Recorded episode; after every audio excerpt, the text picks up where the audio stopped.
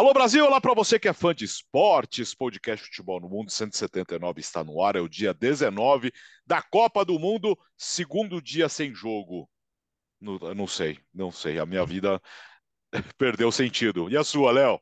Ah, tá, tô quase recuperando o sentido, Alex, porque agora fica a expectativa, né? Amanhã não é que são dois jogos, são dois jogos gigantes, né? Quarta de final de Copa do Mundo com Brasil e Croácia, com Holanda e Argentina. Dois jogos com história em Copa do Mundo, claro que Holanda e Argentina com mais história, né? Já foi final, já foi semifinal, mas Brasil e Croácia também tem Copa sim, Copa não. E agora é a hora, né?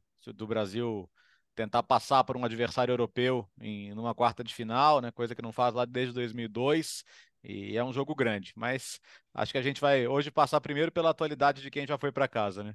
É, pois é. Ô, ô, Gustavo, como tá a rotina aí? Tá na, tá na correria ainda? Diminuiu a correria, né? Diminuiu. Ah. Mas o, o, bom desses dois dias, né, sem, sem jogo, é que eu fiquei em cima da seleção croata, cobrindo os treinos, as coletivas, produzindo material. Foi pro ar, por exemplo, matéria bem legal que a gente fez aqui sobre o Luka Modric né, contando um pouco da história dele, a relação dele com os brasileiros, né? O Modric tem um vídeo famoso que aí eu coloquei na matéria também dele depois do título de 2017 na Champions. Ele no vestiário tirando uma foto ali com o Casemiro, Danilo e o Marcelo. Aí o Lucas Vasquez também aparece, mas o pessoal brinca com ele. Ô Modric, você não é brasileiro. É tipo, sai daí, sai dessa foto. Aí ele responde: Eu não sou brasileiro, mas eu jogo como brasileiro. Né? E ele tem uma é, relação e muito próximo do Vinícius também, quase como um mestre para o Vinícius, é um exemplo de jogador, um exemplo de atleta. Então, é, ver o Modric jogar mais uma vez vai ser, vai ser, vai ser muito bom. Notícias, notícias. Primeiro, uh, começamos o podcast de hoje na Espanha. Luiz Henrique não é mais o técnico da seleção espanhola. Léo. Não é. é. O contrato terminava agora no fim do ano e a coisa foi muito rápida, né? Praticamente dois dias aí, praticamente não, dois dias depois da eliminação para o Marrocos, o anúncio da federação e já com o substituto confirmado, o Luiz de la Fuente, né? Que era o técnico da seleção sub-21, é, fez um trabalho de bons resultados, foi campeão europeu em 2019, foi vice-campeão olímpico nos Jogos de Tóquio, perdendo justamente para a seleção brasileira a grande decisão e, e ele assume então já com a missão agora de eliminatórias de Euro em 2024 tentar fazer uma boa campanha também. É, então, assim, não foi uma demissão, mas a federação também não se esforçou para renovar o contrato do Luiz Henrique, essa é a verdade, né? Não, é, ele aparentemente queria alguns dias para descansar antes de falar em futuro, mas a federação já se antecipou, então tomou a decisão. Ah, não chega a ser uma surpresa, né? Primeiro, porque uma eliminação em oitava de final de Copa do Mundo para o Marrocos fica abaixo do resultado final. E segundo, por todo, todo o turbilhão midiático. Né? A gente tem visto de lá para cá muitas publicações revanchistas aí da imprensa, principalmente de Madrid, né? que não gosta do Luiz Henrique, pegando no pé, meio que até tripudiando do resultado final, é, ou entendendo ainda como um cara muito ligado a Barcelona e ao Barcelona. E eu, particularmente, entendo que um, um, trabalho de um técnico que primeiro passou pela situação pessoal que passou, né? De sair para cuidar de uma filha de nove anos que infelizmente não resistiu voltar e, e, conseguir semifinal de Euro, caindo jogando bem, melhor que a Itália, caiu nos pênaltis que é do jogo, é, final de Nations League classificado para as finais da próxima. Classificação tranquila para a Copa do Mundo. Claro que a Copa do Mundo em si acaba mal e acaba com uma eliminação inesperada, mas eu não consigo julgar o, o legado que ele deixa como ruim.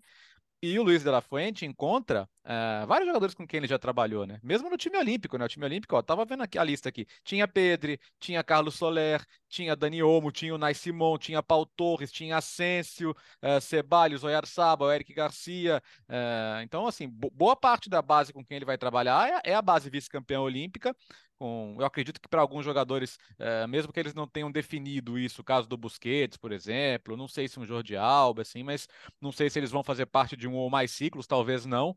Então, assim, ele tem material humano que pode não ser o material da Espanha campeã de tudo ali entre 2008 e 2012, mas é um bom material humano. Vamos ver se ele vai estar à altura do cargo, porque o Luiz Henrique é um técnico campeão de tríplice coroa, né, que, que tem grandes resultados e acho que vai ser um nome forte no mercado muito em breve o Luiz Henrique é um cara para trabalhar em Premier League, para amanhã, se o Xavi não ficar no Barcelona, vão falar nele voltar. É, ele vai ser um personagem grande aí dentro do mercado, né? O legado com certeza é muito bom. Com certeza o legado é muito bom. O trabalho, quando a gente avalia todo o ciclo, ele é positivo, mas ele tem um resultado final decepcionante porque foi muito decepcionante a eliminação da Espanha nas oitavas de final. E aqui não é desmerecer Marrocos, porque Marrocos é a sensação da Copa do Mundo até aqui.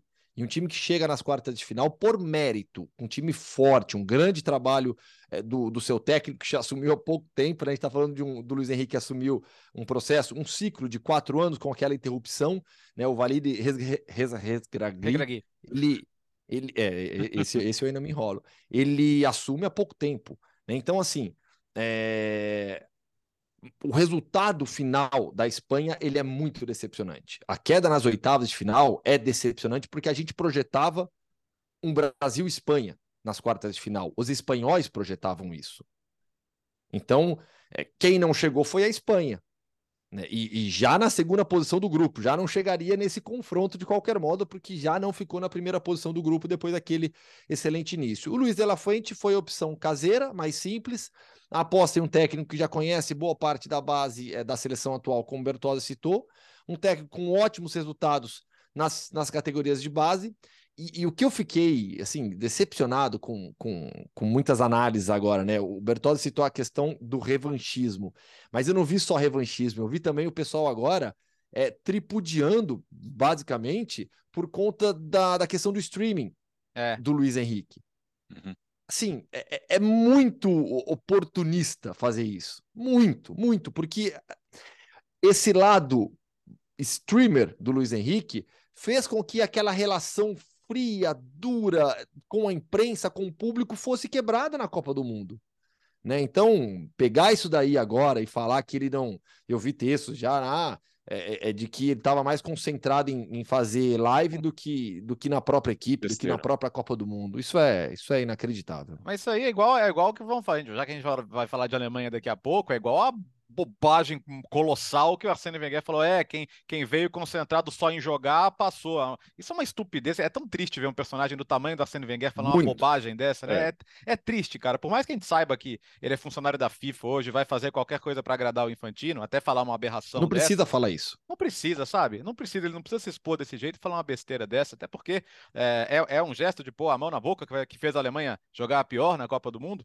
É, é. Vamos combinar, né? É, é a, a, Dinamarca que também se posicionou, porque a Austrália, antes da Copa do Mundo, os jogadores fizeram um vídeo uh, condenando as, as más situações de direitos humanos. A Inglaterra, assim como, como já se fez por muito tempo na Premier League, ajoelha em protesto à discriminação e ao racismo antes de cada jogo. Uh, o Marrocos está levando bandeira da Palestina, ah, mas aí não é uma questão contra o Catar, né? é uma questão que o, que o Catar é, é, é cara apoia. ao Catar, tá apoia tá a questão. Então ninguém está falando que o Marrocos está se distraindo por, por mostrar a bandeira da Palestina depois dos jogos. Então, isso é besteira, né? É, mas, enfim, as pessoas falam falam o que quiserem, né? Paciência com isso. Mas certamente não foi a questão do streaming. Isso humaniza, isso traz o cara para perto. Agora, ele sabia que ia apanhar se não desse certo. Ele entende que tinha um grupo jovem e que é melhor a porrada aí nele do que nos garotos. E no final das contas acabou saindo dessa maneira mesmo, né? É, se não faz nada é porque é distante da torcida é. e se faz é bom. É diferente da Alemanha, né, Gustavo, que anunciou o Hans Flick para continuar como técnico. Previsível também é, se, a se a saída do Luiz Henrique com essa eliminação era previsível, a permanência do, do Hansi Flick para 2024, uma Euro jogada em casa, era previsível. É, é, há bons nomes no mercado, até o Thomas Tuchel com uma outra declaração dando a entender que poderia é, se interessar pelo cargo, mas o Hansi Flick pegou o ciclo pela metade, já no fim, na verdade, não foi nem pela metade. A, a DFB, ela, a, ela atrasa a saída do Joachim Löw, ela demorou para optar pela troca.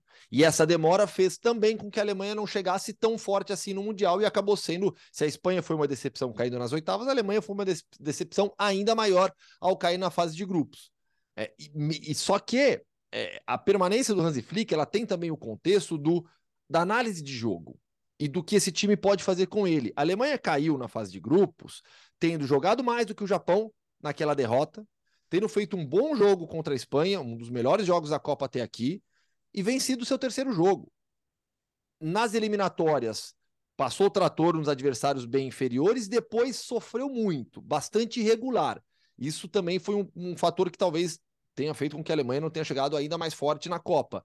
Mas Eu acho que a análise do contexto de trabalho, do que foi feito, do que pode ser feito, da capacidade do Hansi Flick, do conhecimento que ele tem de federação alemã, ele era assistente do Joachim Löw na Copa do Mundo de 14, de como ele conhece todos esses jogadores que estão aí, da base do Bayern. Acho que tudo isso foi levado em, em consideração. Eu, eu com certeza teria mantido o Hansi Flick também, e assim pensou a DFB. Acho que eles foram na mudança estrutural, né, Gustavo? Ah, por exemplo, a, o, o Joaquim Low ter ficado tempo demais você pode responsabilizar o Bierhoff, que era um cara próximo, e o Bierhoff saiu. Para contextualizar para quem está nos ouvindo ou nos vendo, Bierhoff é aquele, o, o, herói do título da Euro de 96, grande centroavante, Udinese, Milan. Ele era o diretor de seleções, assim, diretor de seleções e categorias de base, formação, então, é aquela história, o futebol é muito dinâmico. Se você tinha um modelo que funcionou naquele ciclo que começou lá na Copa de 2006 e culminou no título de 14, uh, eh, as outras vão te atropelando também. Então, pode, você pode estar precisando de mudanças de métodos, mudanças de captação, você pode estar precisando de muitas outras coisas também. Como é que a Alemanha não formou um centroavante nesse período? Como é que a Alemanha, desde o Miroslav Klose, não consegue ter um camisa 9 para a seleção? É, é, sem desrespeitar o Fulkrug, que é um jogador normal, assim, um cara que está em boa fase e fez a parte dele até na Copa do Mundo, mas não é nada fora da curva. Então, e foi das histórias mais legais, né? Foi, pela, pô, foi. É. pela ascensão é. de um ano e meio atrás, está jogando segunda divisão da Alemanha. É, mas vamos ver. É, eu acho que no, no, muda, muda uma peça da cadeia, não muda o técnico. Agora, tem, uma, tem, um, tem um ponto que é importante, e não sei o quanto isso vai jogar contra ou a favor a Alemanha é a sede da Euro 24 e a Alemanha costuma ir bem nas competições que joga em casa, né? Pelo menos, pelo menos semifinal faz normalmente quando, quando organiza uma, uma, uma Copa do Mundo, como ganhou em 74, ou, ou Euro, que já organizou também em, em 88, foi, foi semifinalista. É, não tem jogo oficial até lá, né? Então a Alemanha vai ter que procurar bons amistosos. É, vamos ver como é que vai ser o calendário da nossa eliminatória sul-americana, mas de repente olhar bem aí em volta. A Alemanha não quis fazer aquele esquema de ah, encaixa a Alemanha num grupo para jogar amistoso com a seleção que tiver de folga. Eles querem liberdade para escolher os amistosos, mas tem esse porém, né? É, e a gente sabe que às vezes chegar sem competição é complicado. Então o Flick vai ter que, ele e a federação vão ter que procurar um bom calendário de amistosos até lá. Aliás, hein? Euro na Alemanha. Estamos é, de olho Meu ah, Deus do céu. Ah, você vai estar do lado, né? Você só não vai se não quiser, né? Convenhamos. É, ele, ele, já tá, ele, ele tá caçando mudança já. Eu tô, eu né? tô... Não, não, mudança não. Família me mata no é. negócio desse, mudança. Calma, é. calma Nossa, euro, euro na Alemanha vai ser legal. Bom. Porque, assim, até um relato para o fã de esportes, né? Conversando com jornalistas, né? Com o pessoal que já cobriu várias Copas. É, é unânime quando você conversa com o pessoal aqui qual foi a Copa mais legal dos últimos, dos últimos tempos aí? Todo mundo. Alemanha 2006 todo mundo fala da Copa do Mundo de 2006. E eu fico imaginando mesmo que, que é. como deve ter sido legal aquela Copa. E são quase todos os estádios os mesmos, né? A, a tabela até é muito parecida também em relação aos, aos, principais estádios, aos jogos, então vai ser bacana mesmo. Mas tem, tem esse porém, né? Vão ter que usar só os amistosos aí como preparação. É, tem, é. tem finais da Nations agora em, no meio do ano na Holanda, né? Que, pô, vai ter, vai ter Holanda, vai ter Croácia, vai ter Espanha e vai ter Itália, que a Itália tá precisando de uma competição importante para jogar. pois é. Mas vai ser legal Para animar um pouquinho. É. É, quem sabe a gente não faz o podcast até lá. É, como que é o diário na Euro da Alemanha. Gosto. É, não, não, não, não, é uma ideia, mas calma que tem chão ainda. É, vamos falar um pouquinho das quartas e final, então começam amanhã, meio-dia com Croácia e Brasil, e na sequência Holanda e Argentina. Que sexta-feira vem aí, Léo? Ah, imagina, ah, cara, e assim, parece que o, o, a Copa do Mundo foi feita sob, sob medida pro brasileiro, né? O que tem, tá tendo de feriadão em função da, em função da seleção. O Brasil sexta, não joga é, fim de semana, é, né? É sexta, é segunda, é sexta, meio-dia, pensa.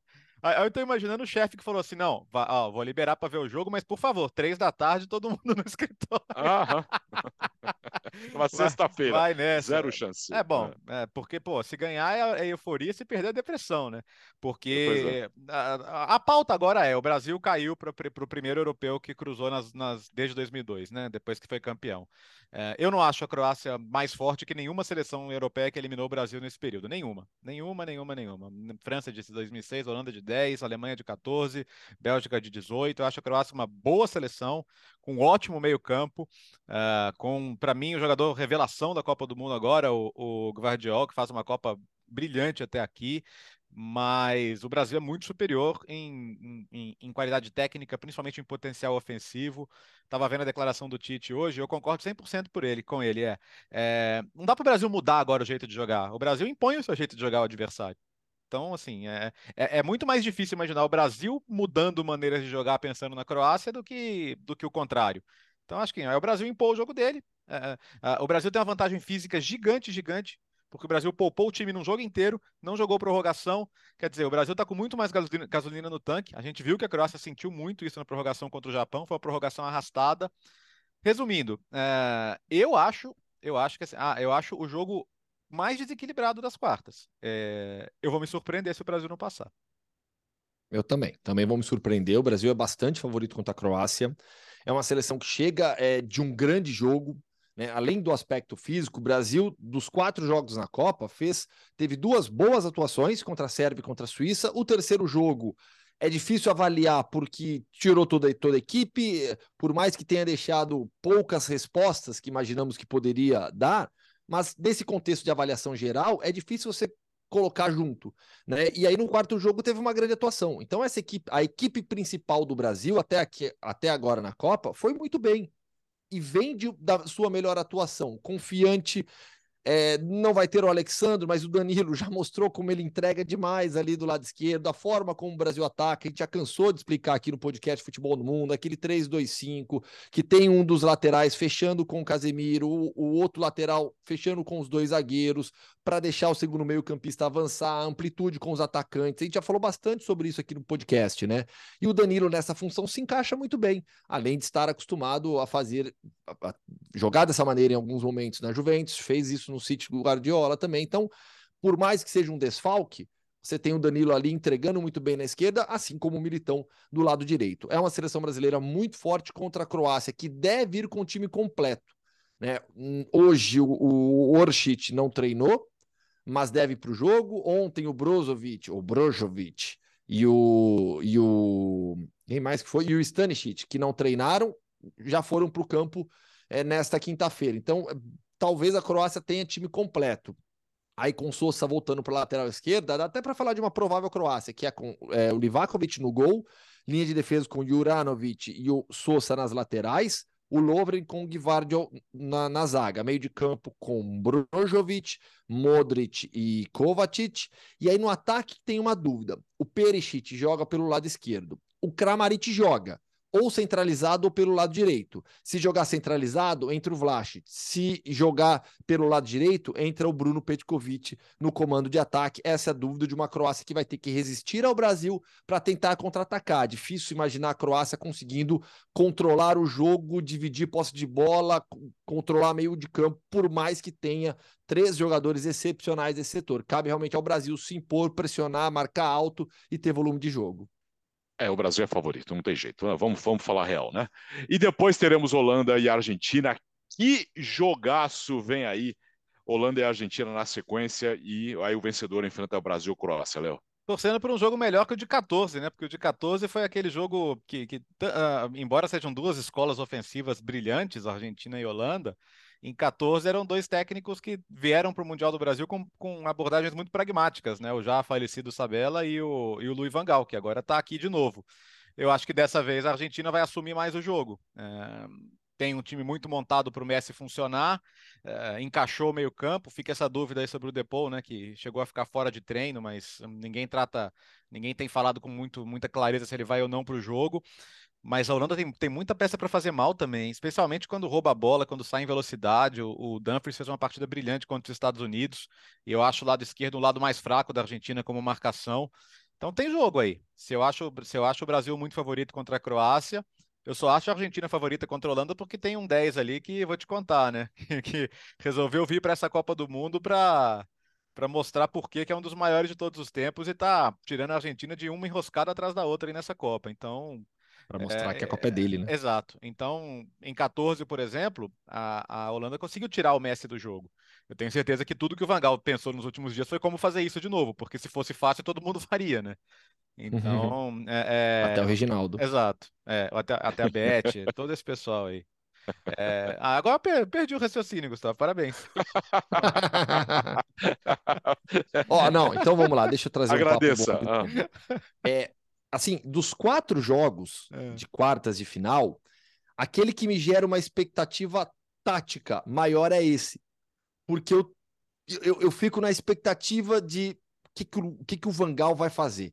O que, que o Vangal vai armar para tentar neutralizar, para tentar neutralizar os pontos fortes da, da Argentina e, obviamente, é, tirar o Messi do jogo. Isso é impossível, mas o, o quanto que ele vai mexer taticamente nessa equipe, mexer em função de jogador, alteração, pensando no Messi, pensando em tirar o ponto forte, os pontos fortes da seleção argentina. É o jogo que me gera mais expectativa nesse sentido.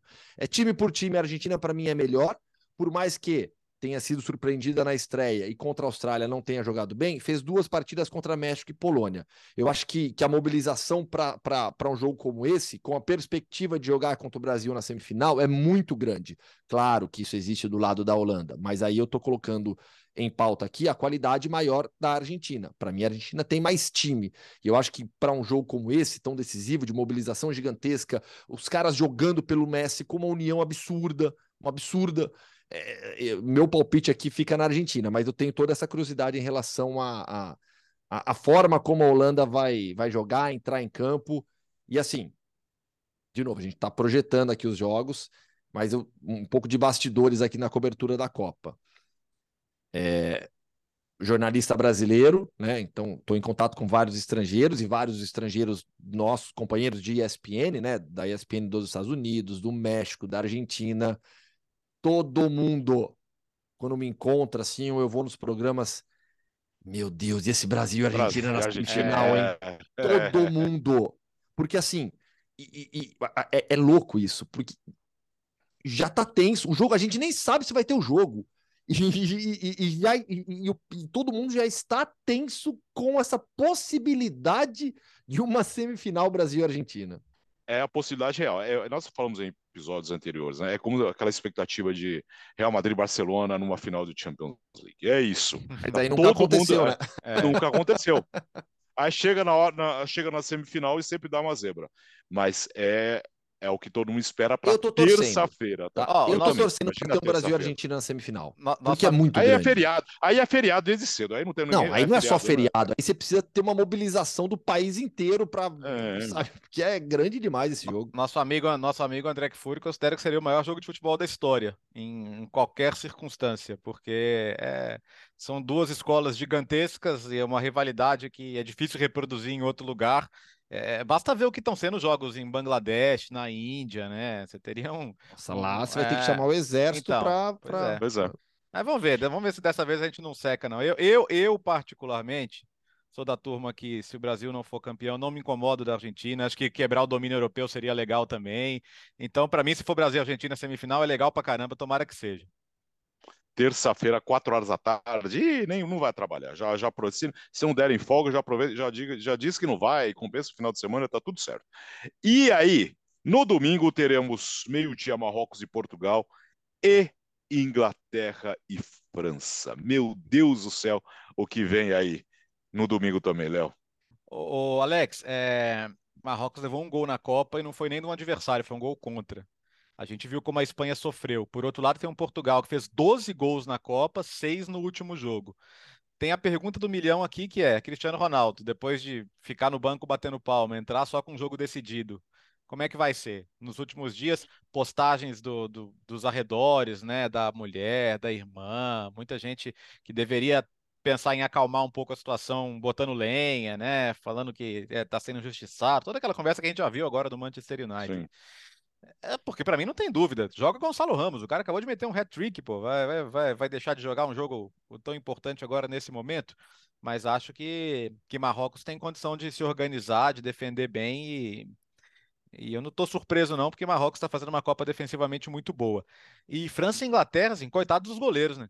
Coitados dos goleiros. Coitados. Esse jogo tem uma chave. Pela Copa que o Mbappé está fazendo. Vai conseguir parar o Mbappé? Porque você não vai conseguir segurar ele todas as vezes. E o próprio Kyle Walker sabe disso. É, ninguém para o Mbappé sozinho. O Mbappé no mano a mano com qualquer marcador vai ganhar hoje. A solução para o Mbappé é limitar a influência dele, é tentar dobrar a marcação sempre que possível, triplicar a marcação sempre que possível. E ainda assim, quando você faz isso, você gera um espaço para o outro. Ele é um jogador inteligente para se aproveitar disso também. Quer dizer, é, eu estou muito, muito focado na figura dele nesse jogo. Embora a França tenha outros jogadores fazendo grandes Copas do Mundo, o Griezmann faz uma Copa do Mundo muito boa, excelente. É incrível o que ele é com a camisa da seleção também. E eu acho que a Inglaterra não pode ficar a pensar só em defender o Mbappé, porque a Inglaterra, quando tiver a bola, vai ter que fazer mal também. Eu, eu não consigo ver a França não fazendo gol nesse jogo. Dificilmente não, isso, não. Isso, vai, isso não vai acontecer. Então a Inglaterra tem que pensar em maneiras dela fazer mal. É, o Harry Kane faz uma grande Copa, é, dessa vez com gols no mata-mata, que ele não fez na outra, mas eu, eu acho que esse é um jogo para gols. Esse é um jogo para gols, gols no mega plural aqui a Copa do, do Griezmann confirma aquilo que a gente já vinha vendo nos últimos jogos do Atlético de Madrid. A gente falava bastante aqui no podcast. O Griezmann chega na Copa em boa forma, jogando bem, se recuperou depois de todo aquele embrólio, embrólio do contrato dele no Atlético. Ele chegou em ótima forma na Copa e vai jogando e vai ser um dos protagonistas dessa seleção francesa Sim. que tem o Kylian Mbappé como principal protagonista, obviamente. É...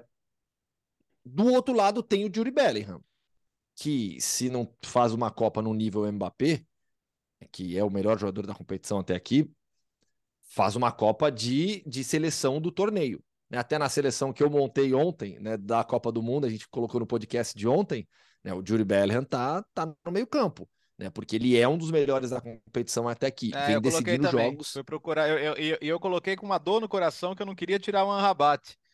Mas aí, aí, como é que não põe o Casemiro e o Bellingham, né? Eu não ia, não jogar, com, não ia jogar com três E o Bruno Fernandes, também, né? seu meio campo ficou igual é, ao meu. Ah, é. boa, Sim. tá, boa. Ficou é igualzinho. Então, assim, é, é, acho que essa questão de você pensar nos pontos fortes da Inglaterra e neutralizar o Julie Bellingham, Julie Bellingham com o Harry Kane hoje são os principais né, do jogo inglês.